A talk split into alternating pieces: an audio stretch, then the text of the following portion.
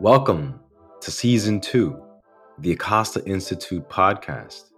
In this season, we curated interviews with nine educators, community leaders, and practitioners who use their deep understanding of trauma to create conditions for collective thriving. We call them wounded healers, a concept that finds its roots in both Carl Jung's work and Greek mythology. For Jung, the wounded healer represented the sensitivity and understanding of one's own wounds and how this informs helping others to heal and transform. In this interview, we sit with Angela Kariotis, a performance artist, educator, and a director of diversity and inclusion at Brookdale College in New Jersey. At the core of it, I'm an artist. So I write and perform and I write and perform personal narrative and I help other people do that too. Not necessarily people who identify as artists, because that sounds awfully transactional, but to get people motivated or into their creativity. I'm a creativity person. So how does that play out? That plays out as being an actual artist, a performer, a playwright, writing the kind of things that people will come to see, or being a teaching artist, working in a classroom, a K through 12 classroom, but also an intergenerational classroom space. And when I say classroom, I mean could be any type of space where people get together to make something and learn with and from each other. I was a professor, I was working in higher ed. Like I fell into that. I fall into things. So I learned a lot about that. You know, that kind of space and bringing what I do, creativity to that kind of space because they needed it. And now I work for a community college. I just got this job during like a, a, a, a stressful period of like trying to find the thing that I'm going to get into during a state of emergency, like trying to take care of my kids, right? Like this whole, like, what am I gonna do? What am I? And I found this position. There are two things that I do. I'm the director of diversity and inclusion, trying to steward a healing centered education in this space. And I manage the Community College Opportunity Grant, which gives 100% free tuition to anyone whose household income is under $65,000. So my goal is to merge these two very different things, to make them one thing, and to connect people to resources that they can benefit from, and to work with everybody on this college campus to recognize the power that they have to do everything that we can and should be doing. How does wellness play into that? There is something on our campus called the Wellness Center. It hasn't been built yet. It's like space waiting for the brick and mortar, and no one knows what to do with it. So, right when they have this space, like I come onto this campus, and everybody's like, Well, what do you think we should do? And I'm like, Well, the first thing we should do is not call it the Wellness Center. We should call it the Thriving Center. Because there's so much you know, when you think about wellness, sometimes, you know, it, it feels like luxury. And I'm a working class blue collar person. And it's like, who, ha- who has the luxury of time? And who has the luxury to create for the sake of creating, right? Who has that, right? Because I feel like the word wellness, like the word self care, has been hijacked and commodified and luxuriated. But I'm like, how about if we had the Thriving Center where what we focused on was affinity spaces, racialized stress in higher education, a political, a popular education where students can learn. Like I'm thinking about like, how about if we had the People's Forum come in to teach classes about working class struggle?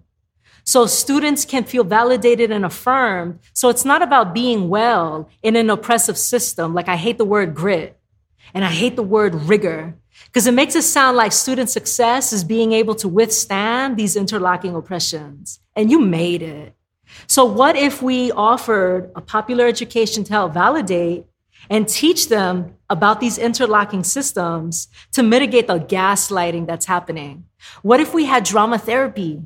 What if we had creative arts therapy in the Thriving Center? What if we had financial resilience and financial capability, not in the Finance Institute or in the business school, but in the Thriving Center? And connect all of these dots for the benefit of our students. What if we had an innovation hub? I, I wouldn't even know where something like an innovation hub would live. But uh, what if we had a maker space where we would have children come in and they can play and they could do this, but we focused on the well being of the parents and their making? Because a better parent, a happier parent, or a seen parent, a supported parent, is going to directly benefit that child. A healing centered education, for me, in the way that I integrate it into the work, not the only way, not the way, just what I'm doing, centers creativity, ensemble, and abolition, hugged by critical hope, radical imagination, and scaffolded all the way around by courage so I feel a healing centered education, healing centered engagement requires courage, creativity, because creativity requires courage, ensemble, everybody plays a role, everybody has a part to play.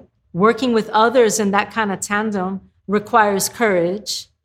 And when we think about abolition as brought forth by Fred Moten, it is not about the taking away, but of the giving of a different possibility of creating systems in a way that are mutually sustainable, creating the kind of world that we want to live in.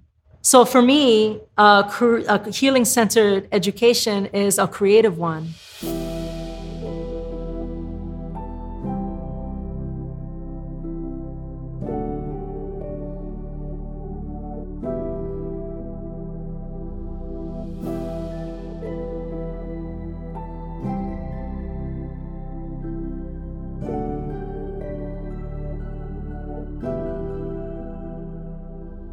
So I'm a performance artist, theater. So think about uh, applied and devised theater. So we're all in a room together. And we're going through a series of experiences with each other, and we're generative. And then we're iterative. And then we're cr- creating all these different pieces with each other could be on a theme, could be on an essential question, could be about something we want to challenge, could be about a piece of policy we want to create. And then we're creating all these different pieces through very active, responsive ways. And these pieces, we're putting them all together into what might be called a script. And then we're working together to bring that in front of the people. There is a great gift in centering your life and yourself as expertise. When we think about knowledge, we think about citation, bound, published, footnoted, shelved, libraried. We don't center personal narrative and lived experience as knowledge enough. I think there is a cathartic experience in being able to document your story. Anything that gets documented automatically becomes fictionalized. What that means is not fictionalized like not real, but that gives you a kind of creative distance to be able to attend to the story, which means able to write it down, able to edit it, able to receive feedback on it right? Like being in that place and being able to make something, not more, but make something with it, have it in a way where you're able to share it, where it can be witnessed. So it's not just your story anymore. Uh, not that it doesn't belong to you, and not that it needs to do something with and for anybody else but there is a tremendous purpose in that to be witnessed. And then you can scaffold an entire conversation or movement or action. And I think that that's healing, listening to each other into the room, because your story will help move somebody else to consider their story. And data is story. Data doesn't I don't know, okay, you know, X amount of numbers and X amount of, the, but if, if you're able to create a story, then you're able to have forward movement on something. I think story is galvanizing and that's healing. because it's release, but it's also joy. Like, isn't that fun? Like, doesn't that sound fun? You know, fun and joy doesn't make something less. Like, you're having fun or you're laughing doesn't mean we're being light, doesn't mean we're not being serious or we're not being like rigorous. We're just not being rigid.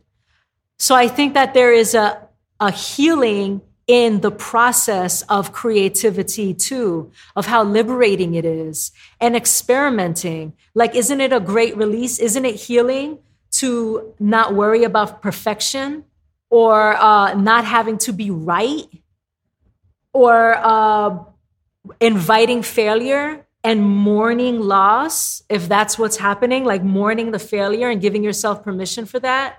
when I think about healing, like the word healing is rough because it feels finite. Like I am healed. So that means like, is that like past tense? Like there's nothing that needs to happen after that? If heal, I look at healing as like uh, a trajectory toward wholeness.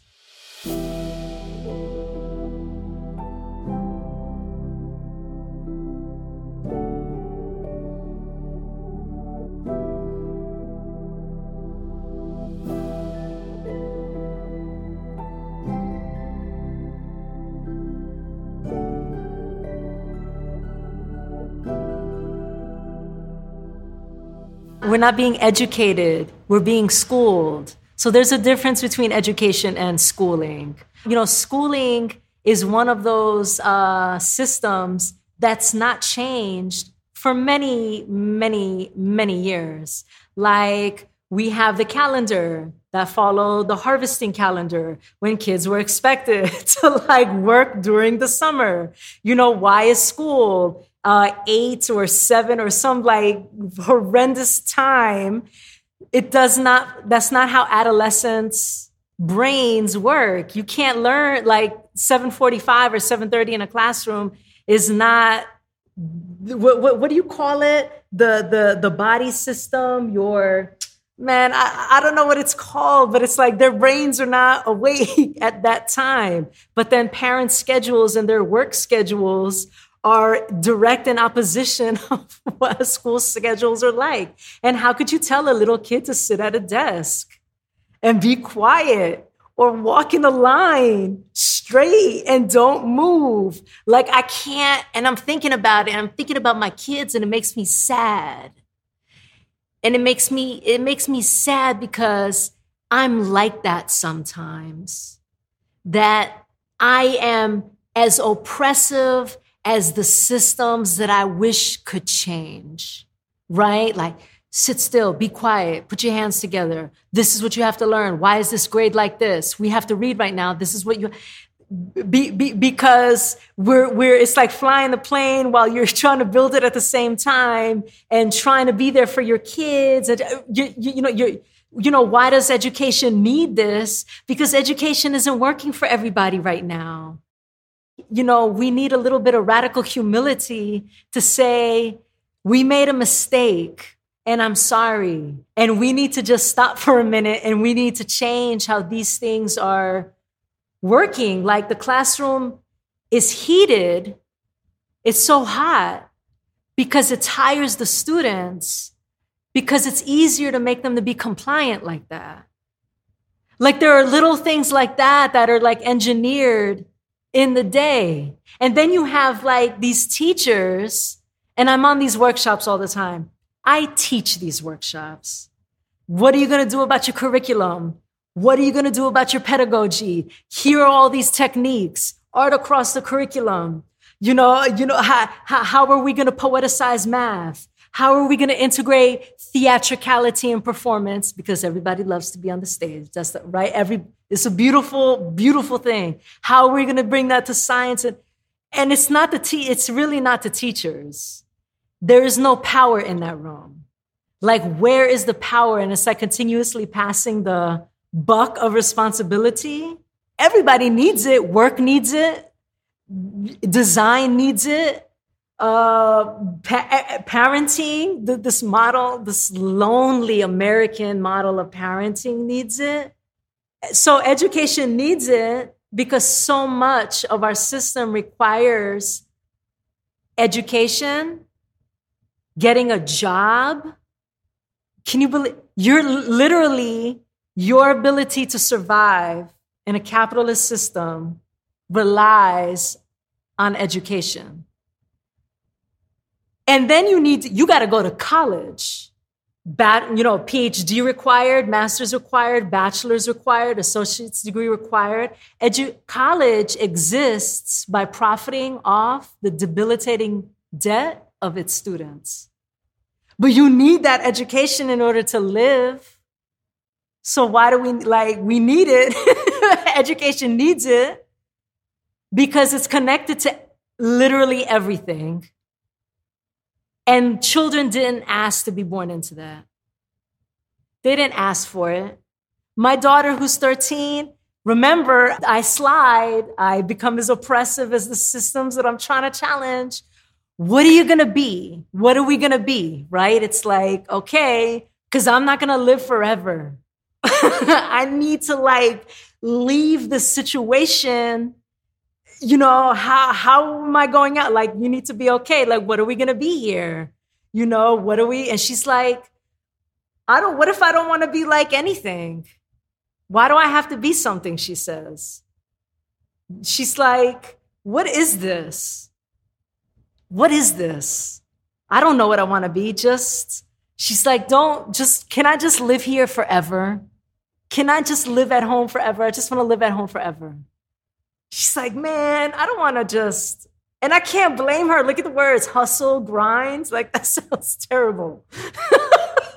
and I'm a, I grind. Do you know what I mean? Like, I have no choice. And she's like, what is this? You know, she's she's she's into it. You know, she watches her shows and she reads her news and she puts her little multimedia campaigns together she's like, I want to be a lawyer. You know, I want to want to be a lawyer. I want to get, I want to learn how to like. They seem like they have a lot of power and they know how to like manipulate things. And I'm like, right? Nobody asked for this. The thing about kids is they're so powerless because they don't, they've not been able to organize. And everybody uses them. It's for the kids. It's for the kids. You know what I mean? They're on the brochure, but they are they are people too. But they're a different kind of person. But they are people too, and they're treated so, so they're treated so badly. Even in the best of circumstances, they're so incredibly controlled. I remember it. You know what I mean? I feel like that's why I love working with kids because I remember what it was like to be one. And a lot of us don't. So I feel like kids, if they're going to be stuck all day in something, can we at least make it wonderful?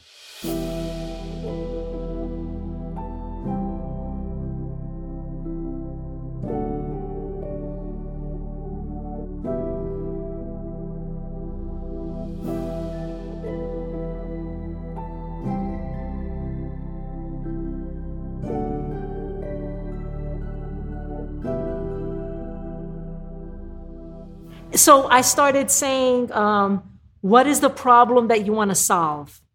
Because it's like, I hate that, right? What do you want to be? What are you going to do? It sounds like it's, it's terrible. So, what is the problem that you want to solve? That's like my new way of looking at it, you know, so they could dedicate themselves to like the question that they're trying to answer. Like my little one loves turtles. So her thing is like, you know, I want to save the turtles. Okay, how might how might we save all the turtles? And that could be like the thing that you dedicate yourself to, and that's cool. But like, yeah, looking at it like that, what is the what is the problem that you would like to solve? Thank you for listening to season two. We invite you to reflect on the many ways in which you are a wounded healer yourself. We want to thank Paper Monday for helping us curate these interviews and the photographs that accompany them. We want to thank DK and Joe Barat for the sound engineering. And thank Maria Tan at the House of Thriving for co producing this season. Stay tuned.